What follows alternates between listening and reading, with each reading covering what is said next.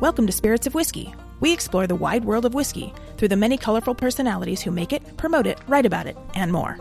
With each podcast, Carrie Moynihan, a certified bourbon steward and bartender, and yours truly, Philip Dobar, director of the Cocktail Collection, interview whiskey's most important names. From high profile makers, blenders, and ambassadors to out of the way innovators and remote pioneers. Join us as we discover the people and elements that give the water of life its spirit. It is August 19th, 2020, and you're listening to episode 14. Today, we talk chicken cock with Greg Snyder. But first, stay tuned for this week's Whiskey Chronicles.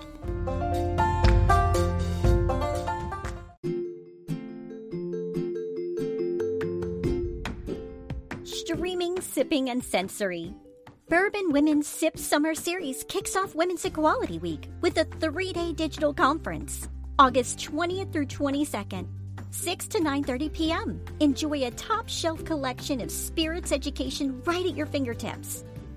This first ever and distinctively curated online series will keep you sipping with fellow bourbon women this summer. You'll experience unique tastings, mixology, food pairings, and informative and engaging segments with industry experts that include live Q&A, all from the comfort of your own home. Plus, you can take part in our first ever e-auction of one of a kind bourbon items and experiences. Tickets and more information available at bourbonwomen.org.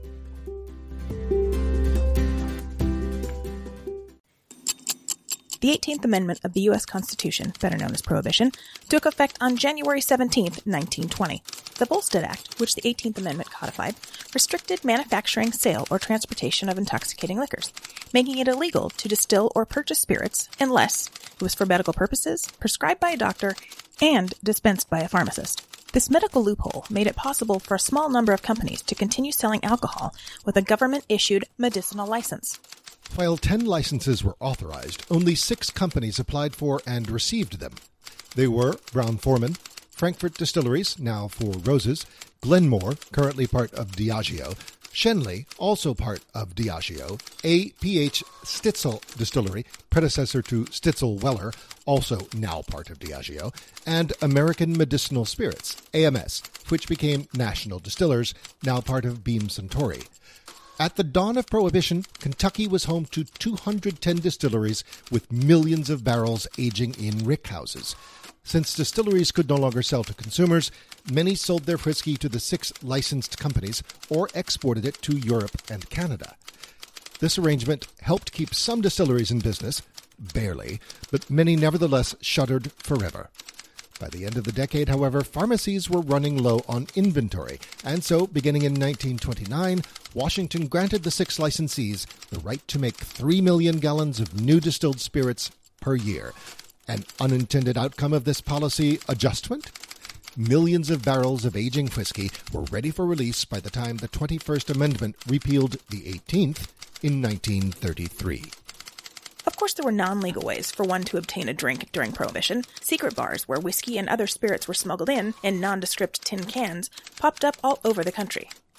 In these speakeasies, a new drink culture emerged. No longer were taverns rough places that were only fit for men. Now all were welcome, and women were patronizing and openly drinking in bars for the first time. The Roaring Twenties became known for a freewheeling people and outright libertines, individuals who rejected traditional moral standards, celebrated flappers, dancing, and jazz, and also defied prohibition. Chicken cock whiskey, quote unquote, the famous old brand, was smuggled into Prohibition era speakeasies, such as Harlem's The Cotton Club, and is now being resurrected. We'll learn about this whiskey's past, present, and future when we speak with today's guest, Greg Snyder. Stay with us. Team Whiskey is the original brand for outdoor sports and whiskey enthusiasts who hosts events and sells apparel to help raise money for cancer support groups. Team Whiskey hats are unique and one of a kind, custom built, and features outdoor and whiskey related artwork on the underbill. T shirts are made from a quality and comfortable 60 40 cotton blend that are pre shrunk. A portion of every purchase and event ticket sold is donated to cancer support groups. To learn more about Team Whiskey, their products, programs, upcoming fundraising events, and how you can help support a cancer support group, visit www.team-whiskey.com. That's www.team-whiskey, W-H-I-S-K-E-Y dot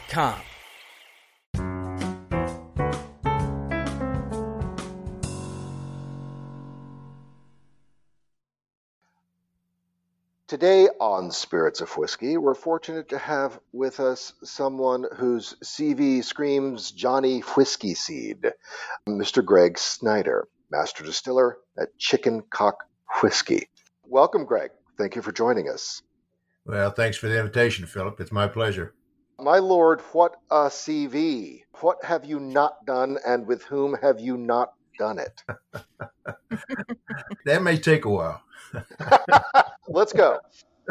okay, well, uh, my history in the uh, in the spirits industry dates back to 1978. Right after I got out of college, uh, I attended Indiana University, had a business degree, and you're from the, Indiana, yes? Yes. Uh, well, I've spent lived most of my life in Indiana, and and but grew up uh, through high junior high school, high school, and college here. So, and, and right right close. I live in southern Indiana, and, and close to uh, where 95% of uh, bourbon whiskey is made in Kentucky. So, uh, right.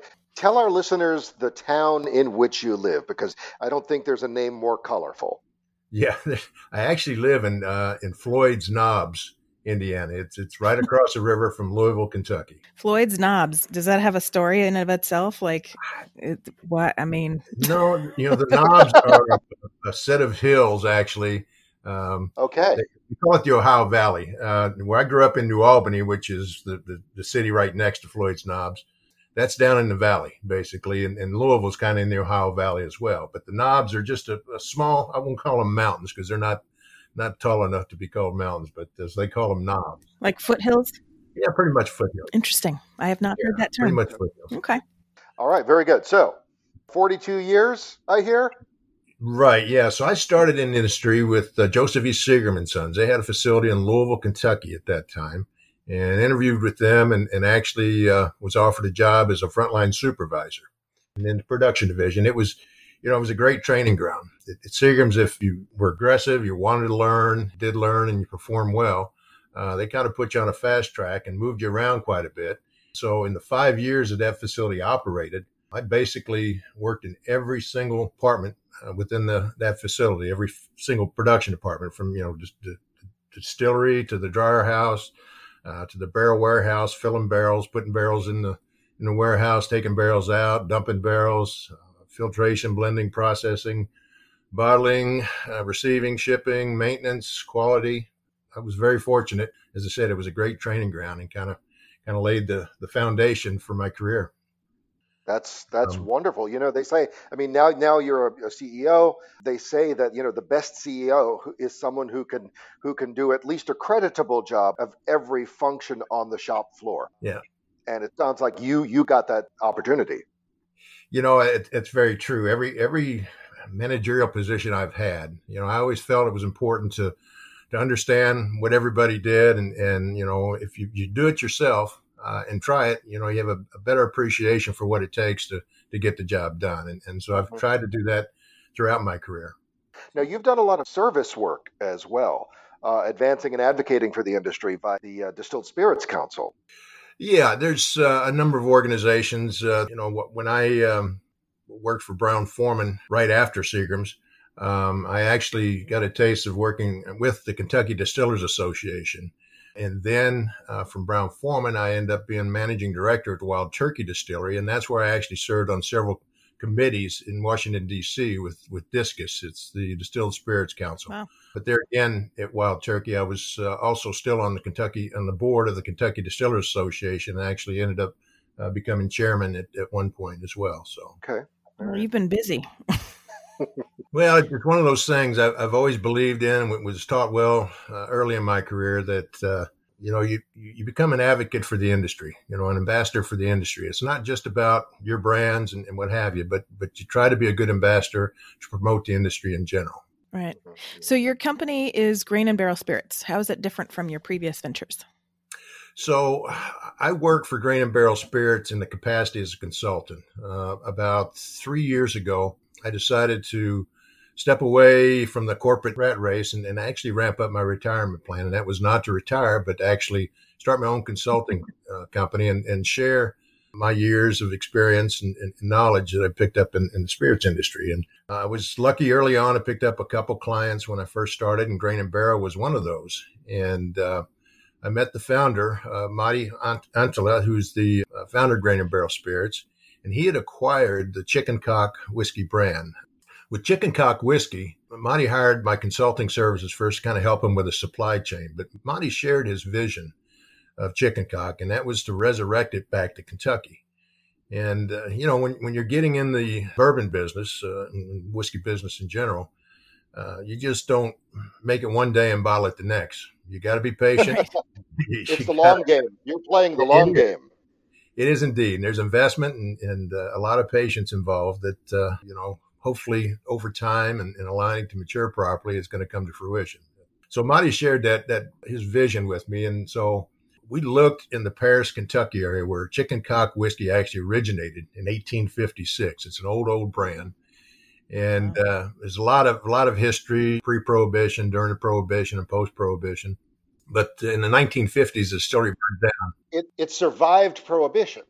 It, well, it did. The distillery shut down, like many many distilleries during that time. They they actually sold the brand to a Canadian company, a chicken cock brand to a Canadian company up in Montreal and they actually made a mm-hmm. rye whiskey, put that whiskey in a bottle, and actually put it in a tin can because it protected it when they bootlegged it across the border into the United States.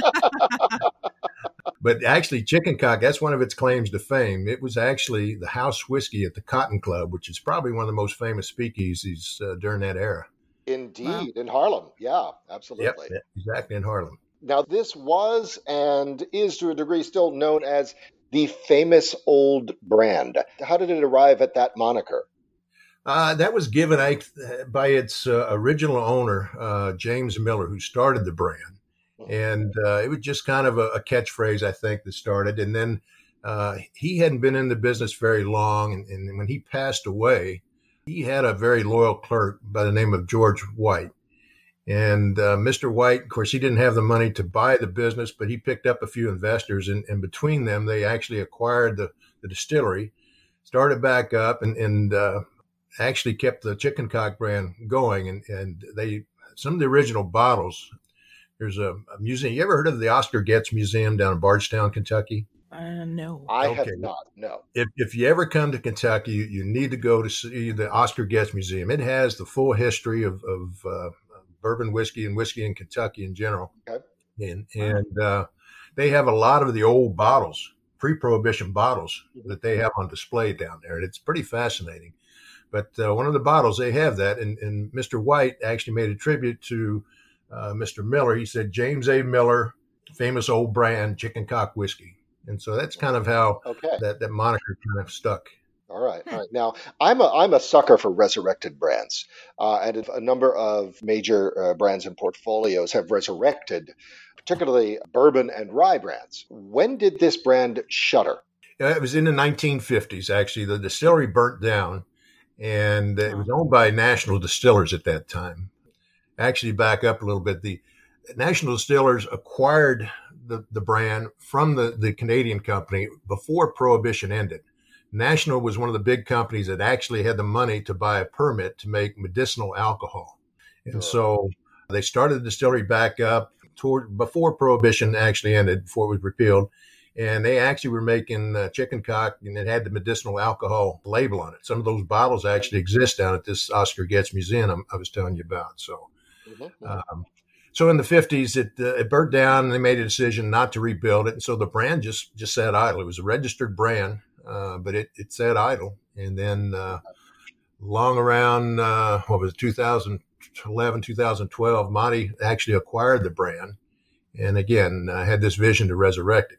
All right, very good. Now, how many standard issue whiskeys do you make? Right now, we, we've got two two of our, our primary uh, brands. We have the Kentucky Straight Bourbon Whiskey and also the Kentucky Straight Rye Whiskey. Um, but we've, you know, we've we've come out with a number of different uh, specialties. Mm-hmm. Currently, you know, we're we're still sourcing whiskey to bridge the gap until ours becomes of age. Okay. I've, I've talked about the resurrection. Well, one of the things I did through my consulting services was to help negotiate a contract, and and we are working with a company called Bardstown Bourbon Company. Are you familiar with okay. them? Uh, indeed, I've heard of them. Yeah. Yeah, they they've been in business now about four years, I guess, uh, when they actually started up. And, and, in my previous life, before I started the consulting business, I actually did some work with them and, and negotiated a contract for another company. But um, uh, they're a great company. They they have what they call a a uh, collaborative distillation program, and essentially what what I did through our, our agreement I mean, I basically give them our mash bill, which uh, mash bill for our chicken cock whiskey is 70% corn, 21% rye, and 9% malted barley.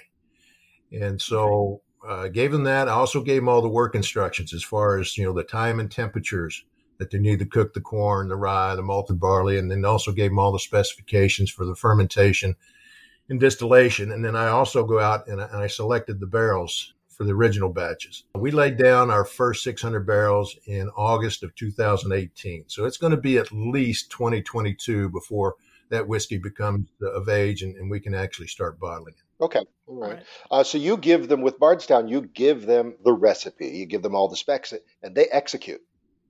Yeah, essentially, we, we use their facility, uh, we use their their employees, and then when, when they make our, our whiskey, I go down and kind of oversee the first couple of batches because it takes about you know they run twenty four seven. It takes about three days to, to make our whiskey. Mm-hmm. Next year, we've actually we're doubling up on it, so it's going to take about six between six seven days to actually produce it. But uh, but I go down there for the original for the startup of it and, and uh, go through it with them for the first uh, two or three batches just to make sure that they're following specifications right. And, and typically they, they know what they're doing. Now they, they have a number of, a lot of different recipes they cook for a number of different companies. So it can get a little bit confusing at times, but, but their operators are great. They, everything's you know, automated and they, they have a, a great crew of people that, that really make sure they dot their I's and cross their T's. So. Sure, sure. Well, the startup costs. this is this. I think this is the you know this is a workable business model. You don't have to risk it all. If you don't have those startup costs banked, that doesn't mean you can't make spirits. Very true. I mean, that's that's the, the business model that so many companies have used. And, and again, when you're trying to resurrect a brand like like we did, you know, you got to bridge that gap. Mm-hmm. And so you go out, and, and that's another part of what my my role is. Is I go out and I try to locate uh, good quality aged whiskey that, that we can put in you know under the chicken cock brand and again bridge that gap until ours becomes of, of proper age and matured properly you spoke of the you spoke of the mash bills, or the mash bill for the bourbon at least already. Uh, how did you arrive at that? That's not a. I wouldn't say that's a particularly high rye bourbon. Uh, actually, it is a little bit higher than most.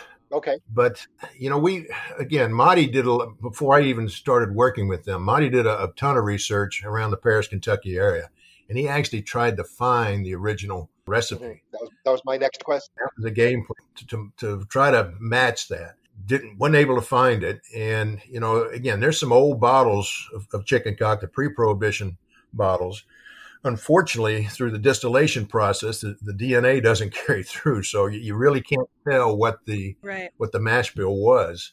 Uh, so what we tried to do, you know, based on taste, was try to to capture it, you know, given given our knowledge and, and industry experience, close as we could with that mash bill. Did Chicken Cock make rye in the U.S. originally, or was that only since the Canadian? That was actually since the Canadian. Yeah, it, uh, to my to my knowledge, they just made what they called whiskey, and of course, it was it was bourbon whiskey back then. Mm-hmm.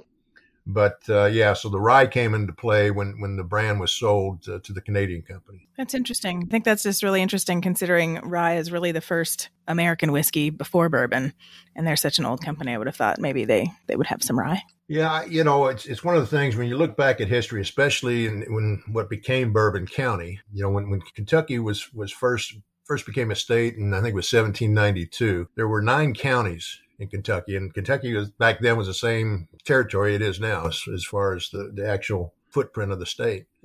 And so it was made up of nine counties. Well, today it's made up of 120 counties. Oh, so geez. you can appreciate the Bourbon County actually was about the south 20%, or I'm sorry, the, the east, eastern 20% of, uh, of Kentucky today.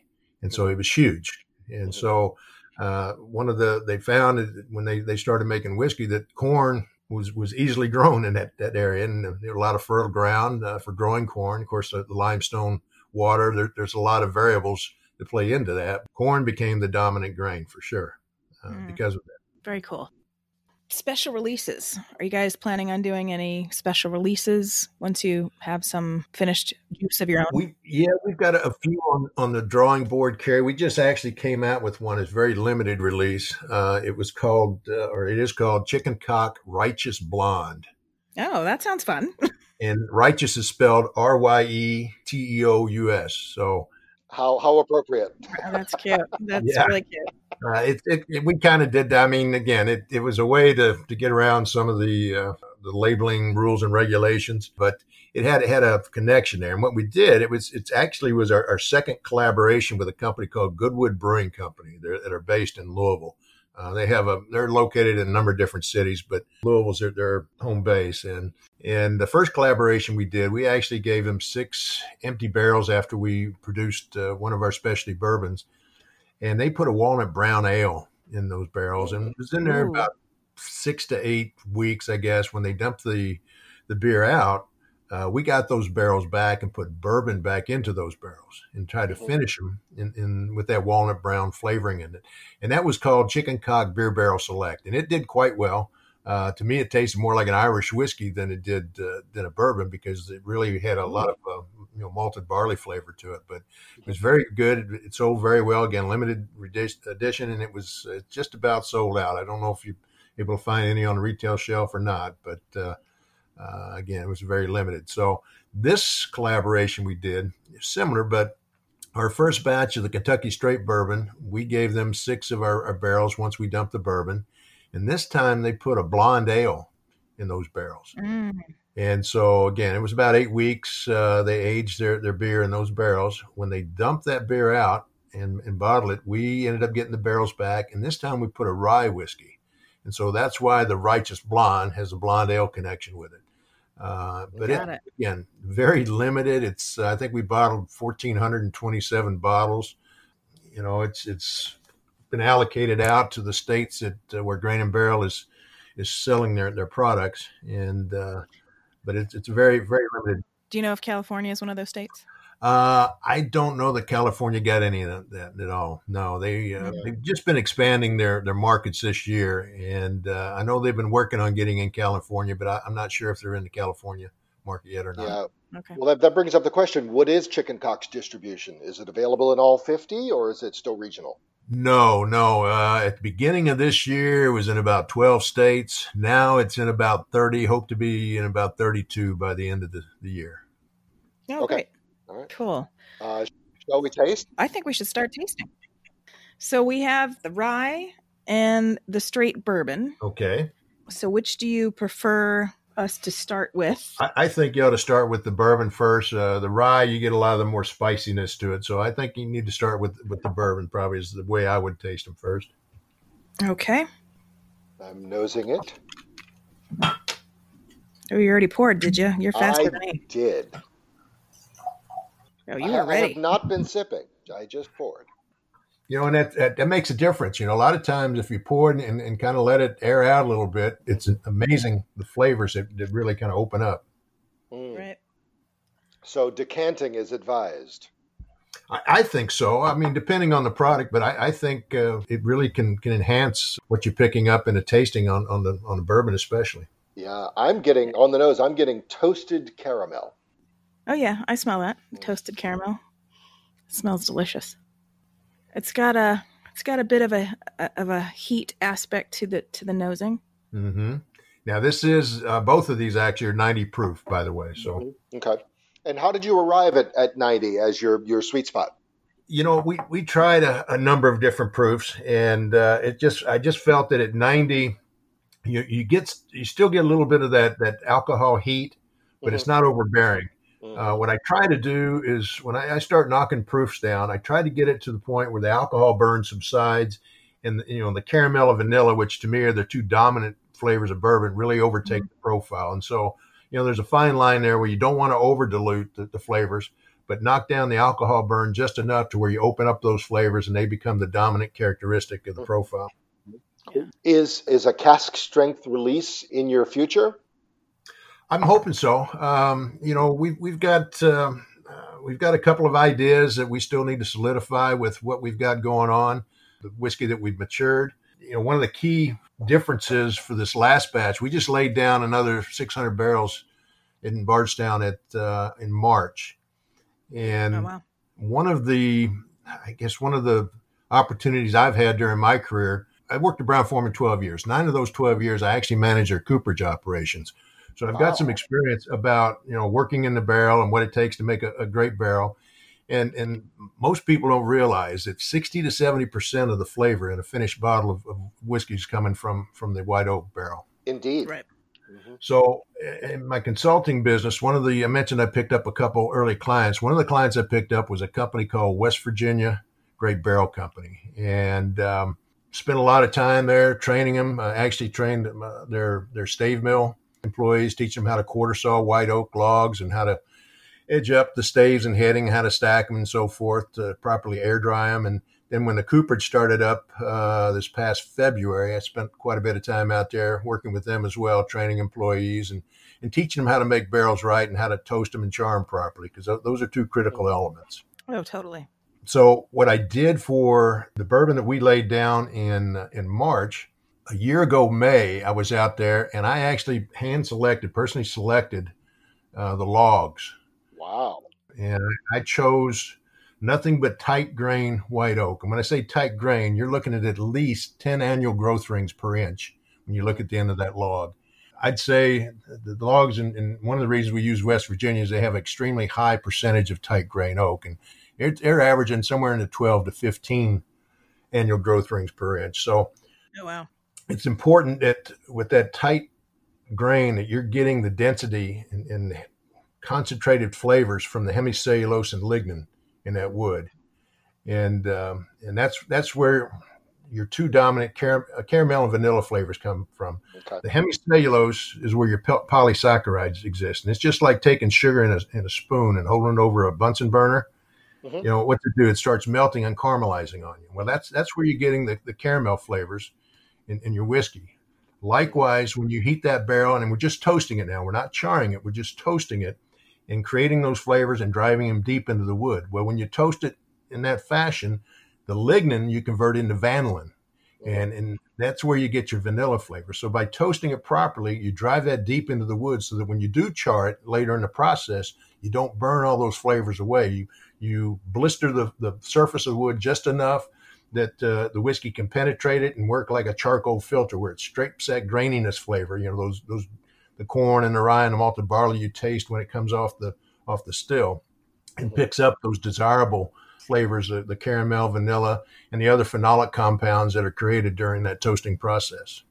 I'm totally thinking of making s'mores right now because you just basically described how I deal with my marshmallows over the fire, you know, because I definitely prefer to toast them lightly yeah. um, versus burning them and charring them because they do it does give a different flavor. Yeah. That's a good analogy actually, Quay. Very good analogy. Yeah. What sort of char are you using when you get to the char?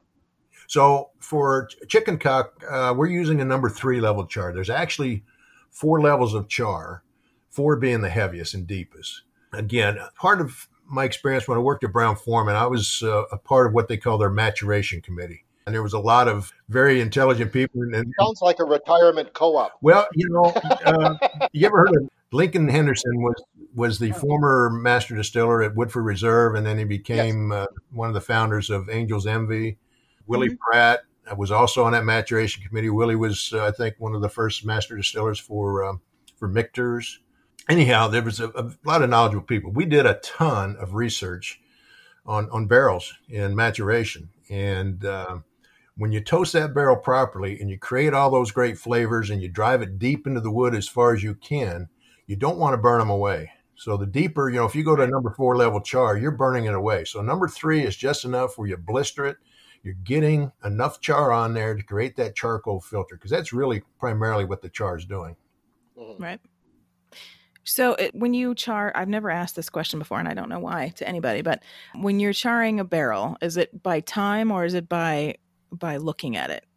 Well, it depends on the equipment, but but typically most of them are, are set by time. Uh, you know, based on on the temperature that their system ignites at. So okay, yeah, it, it, to get a you know again, it just depends on the equipment. In, in West Virginia, uh, that process it, it really only takes about thirty seconds. Oh, it's wow. pretty quick. So we go to the rye now because I, I, usually don't make any comments. I let people taste, and, and I don't like to sway you know minds okay. and, and thoughts. All right. But now this uh, is also ninety proof. The rye, it is, yes. Okay. Yeah. And what's the mash bill on this? So this is 95% rye, 5 malted barley. Oh, wow. No corn. Nope. Nope. That's, that's all. why I don't taste any corn. That would be why. like I was, it's a very, very rye forward, which I see why it's 95%. For years, I wasn't a big fan of rye. And I guess, uh, you know, when I worked at Wild Turkey, I was managing director of Wild Turkey a little over 10 years and we had a rye whiskey. We didn't sell a lot of it, but it was it was like thirty some odd percent corn. I just it just didn't have the flavors that, that I like. Now, when some of these ninety five percent rye started coming out, uh, I tried them and, and I thought, wow, these are fantastic. I mean, if you really like the, the spice and the peppery notes, yeah, man, these, these are. I think it's a great formula. Definitely has the peppery notes. I like it. Yeah, yeah. This is wonderful and I actually really like the bourbon. And I'm not. I'm usually a, a rye over bourbon, but I don't know. I I, I think I think they're about equally the same. You know, that's the beauty about tastings, Carrie, is that there is no right answer. You know, everybody's palate I know. is different, and so it's it's what you like. Uh, uh, you know, it's like a lot of these ratings. You know, we send samples to different organizations, and you know, we just got I think it was the Ultimate Spirit Challenge. Uh, both of these got a 94 rating actually, which is pretty pretty strong. It is good and others, you know, they don't score as high. So it, again, it's just it's uh, there is no right or wrong answer. Like I said, it's just what you like. Right now, you, they're you, both they're both delightful. Now, with the rye, is this wholly yours, or is this also a an attempt to to match the old Canadian recipe? We didn't try to match the, the Canadian recipe. We we went out and, and part of what I did was to, to, try to find something I felt really had a, had a great flavor. You know, mm-hmm. uh, I didn't look at the age. I had I actually tried samples from a number of different distilleries, and, and believe it or not, this came from Bardstown Bourbon Company. Mm-hmm, mm-hmm. Oh. We're actually working with them to, to make rye for, for future offerings as well. That's my next question. Yeah, it's great stuff. It is great stuff. Wonderful. I, am very impressed with both of them. Yeah, likewise, likewise. So, cocktails. We ask this of all our guests what is your go-to? Not not what is your favorite, but what is your go-to? Do you have a preferred category? Stirred or shaken or built? Uh, base spirits? It's it's most often whiskey, but sometimes our guests surprise us. Yeah, typically mine's on the rocks, but that's, that's how I do my cocktails too. Yeah, you know, it, it really simplifies things. But uh, neat or on the rocks is how I prefer to, to drink bourbon. Likewise with the rye. When you get a, a, good flavorful rye like this with the complexity of flavors it has, same thing. I like it neat or, uh, or on the rocks. However, I've made some old fashions and Manhattans with this rye whiskey that I think are just phenomenal. I mean, I, I could imagine. Yeah, I can totally see that. Yeah, with the complexity and the spiciness of it, it just it, and the, the flavors are, are just wonderful all over the place. They're great. Yeah, and I would say, you know, often I, you know, I have a preference for a, a, black Manhattan, but I'm thinking with this, there's so much complexity in the rye that you don't want an amaro and all of that herbaceousness uh, doing yeah. battle with this. And you want, when you go with the vermouth, I'm thinking you might want something that is, you know, has a, a more restrained botanical mix. Right. I prefer actually if if I want to make a cocktail, I'll pull out the rye and I make an old fashioned and mm-hmm. the simple syrup I use can, makes makes a huge difference. It's just you know it's a it's a half cup of uh, white sugar, a half cup of brown sugar, and a cup of, of mm-hmm. water, and then I just dissolve it. Oh, nice. It's mm-hmm. but it makes a great simple syrup. Yeah, I always like making my own simple syrup because you know you can get to play with some of the flavors in that, which then Indeed. in turn plays with some of the flavors in your cocktail. Indeed. Yep. Well, so. Greg, this has been delightful.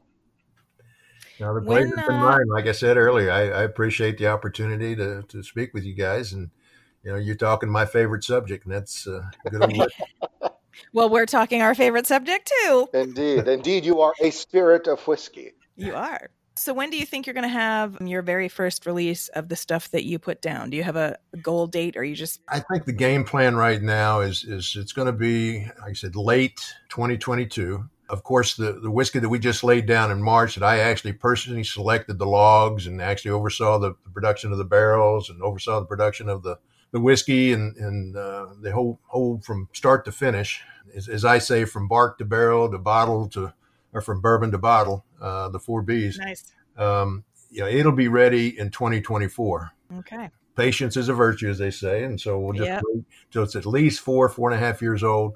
And again, we we will probably be. Uh, I mean, we've got some discussion as far as to lay out the, the brand strategy going forward, but there's definitely going to be some uh, renditions that we hang on to longer, and we'll have some barrel picks as, as well. So Great.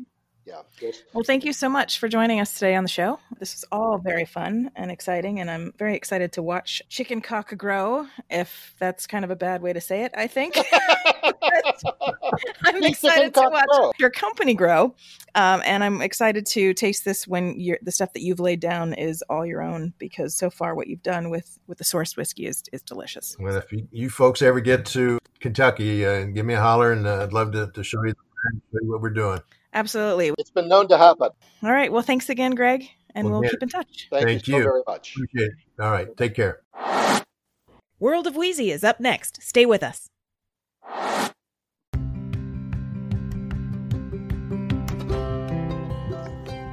Hey Louise, how you doing today?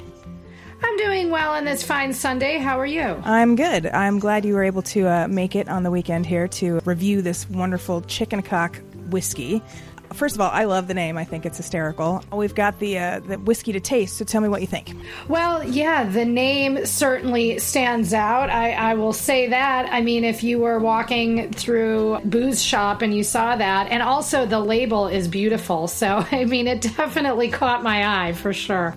So I started off with the bourbon because you had given me two different bottles, the bourbon and the rye, and I started with the bourbon because I figured start with the classic, and it was just that to me. I felt like this 100% caramelly, butterscotchy classic bourbon needed to go with some southern fried chicken Yum. And I thought I wanted to add a little bit of a twist to it. So, with my fried chicken, I'm going to serve it with an orange chili crisp. And if there are people listening and are not familiar with chili crisp, it's a condiment. It's a an Asian condiment made many different ways throughout various parts of Asia, China, Southeast Asia, such as Thailand and Vietnam. There are many var- variations of this, but essentially, what it is is a chili pepper, shallot, garlic. Sometimes there's peanuts, sometimes there's different peppercorns, sometimes there's different spice blends, all kind of roughly chopped up or mashed or pounded and then mixed with oil. Hmm. So it's kind of like a loose, oily salsa of sorts, if you want to call it that. I mean, that's not really exactly accurate, but it's a delicious condiment that's amazing on eggs, it's amazing on rice, but also I I would make one using dried orange peel and some Szechuan peppercorns, some chile de arbol, and then all the rest of the usual sp- suspects, as well as peanuts, that would go on top of the chicken. So it would give it a little bit of spice and then a little bit of the fragrance from the orange, I think would be really, really good Wow. with this bourbon. I'll have to try that. I've never heard of this condiment that you're speaking of, so that'd be interesting. I'll tell you, once now that you've heard it, you'll see it all over the place. It's kind of been the condiment du jour lately, but it's, you know, it's one of these things. It's like just because white people haven't heard about it doesn't mean it hasn't existed forever. so there's my two cents on that Right. one. And with fried chicken and bourbon, it's going to rock and roll hoochie cooch. So Great. so that's what I'm thinking about with the with the bourbon, with the chicken cock bourbon. So what do you think about the rye?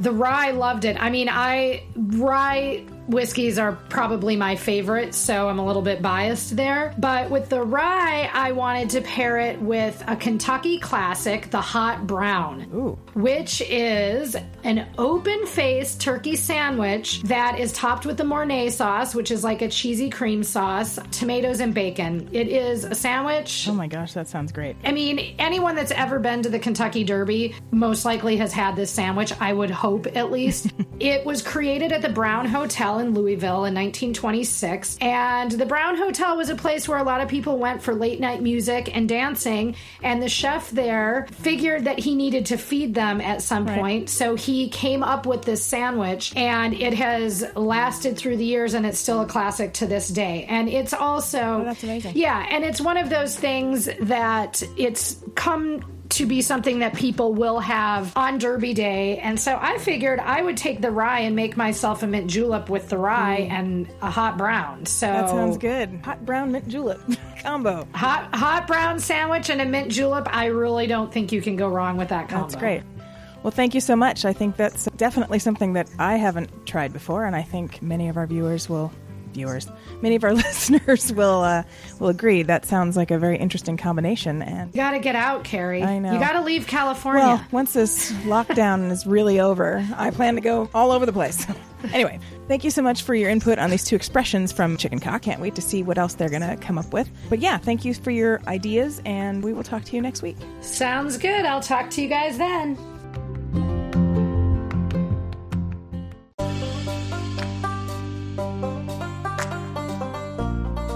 Please visit our website to see our show notes on today's podcast at spiritsofwhiskey.com. That's whiskey with an E. We'll include links and supporting documents from today's Whiskey Chronicles, as well as tasting notes and recommendations from today's World of Wheezy. As always, you can see our upcoming topics and guest roster and links to past shows. Thanks for joining us. Until next time, long. Spirits of Whiskey is a production of First Real Entertainment and the Center for Culinary Culture, home of the Cocktail Collection, and is available on Anchor, Spotify, and wherever fine podcasts can be heard.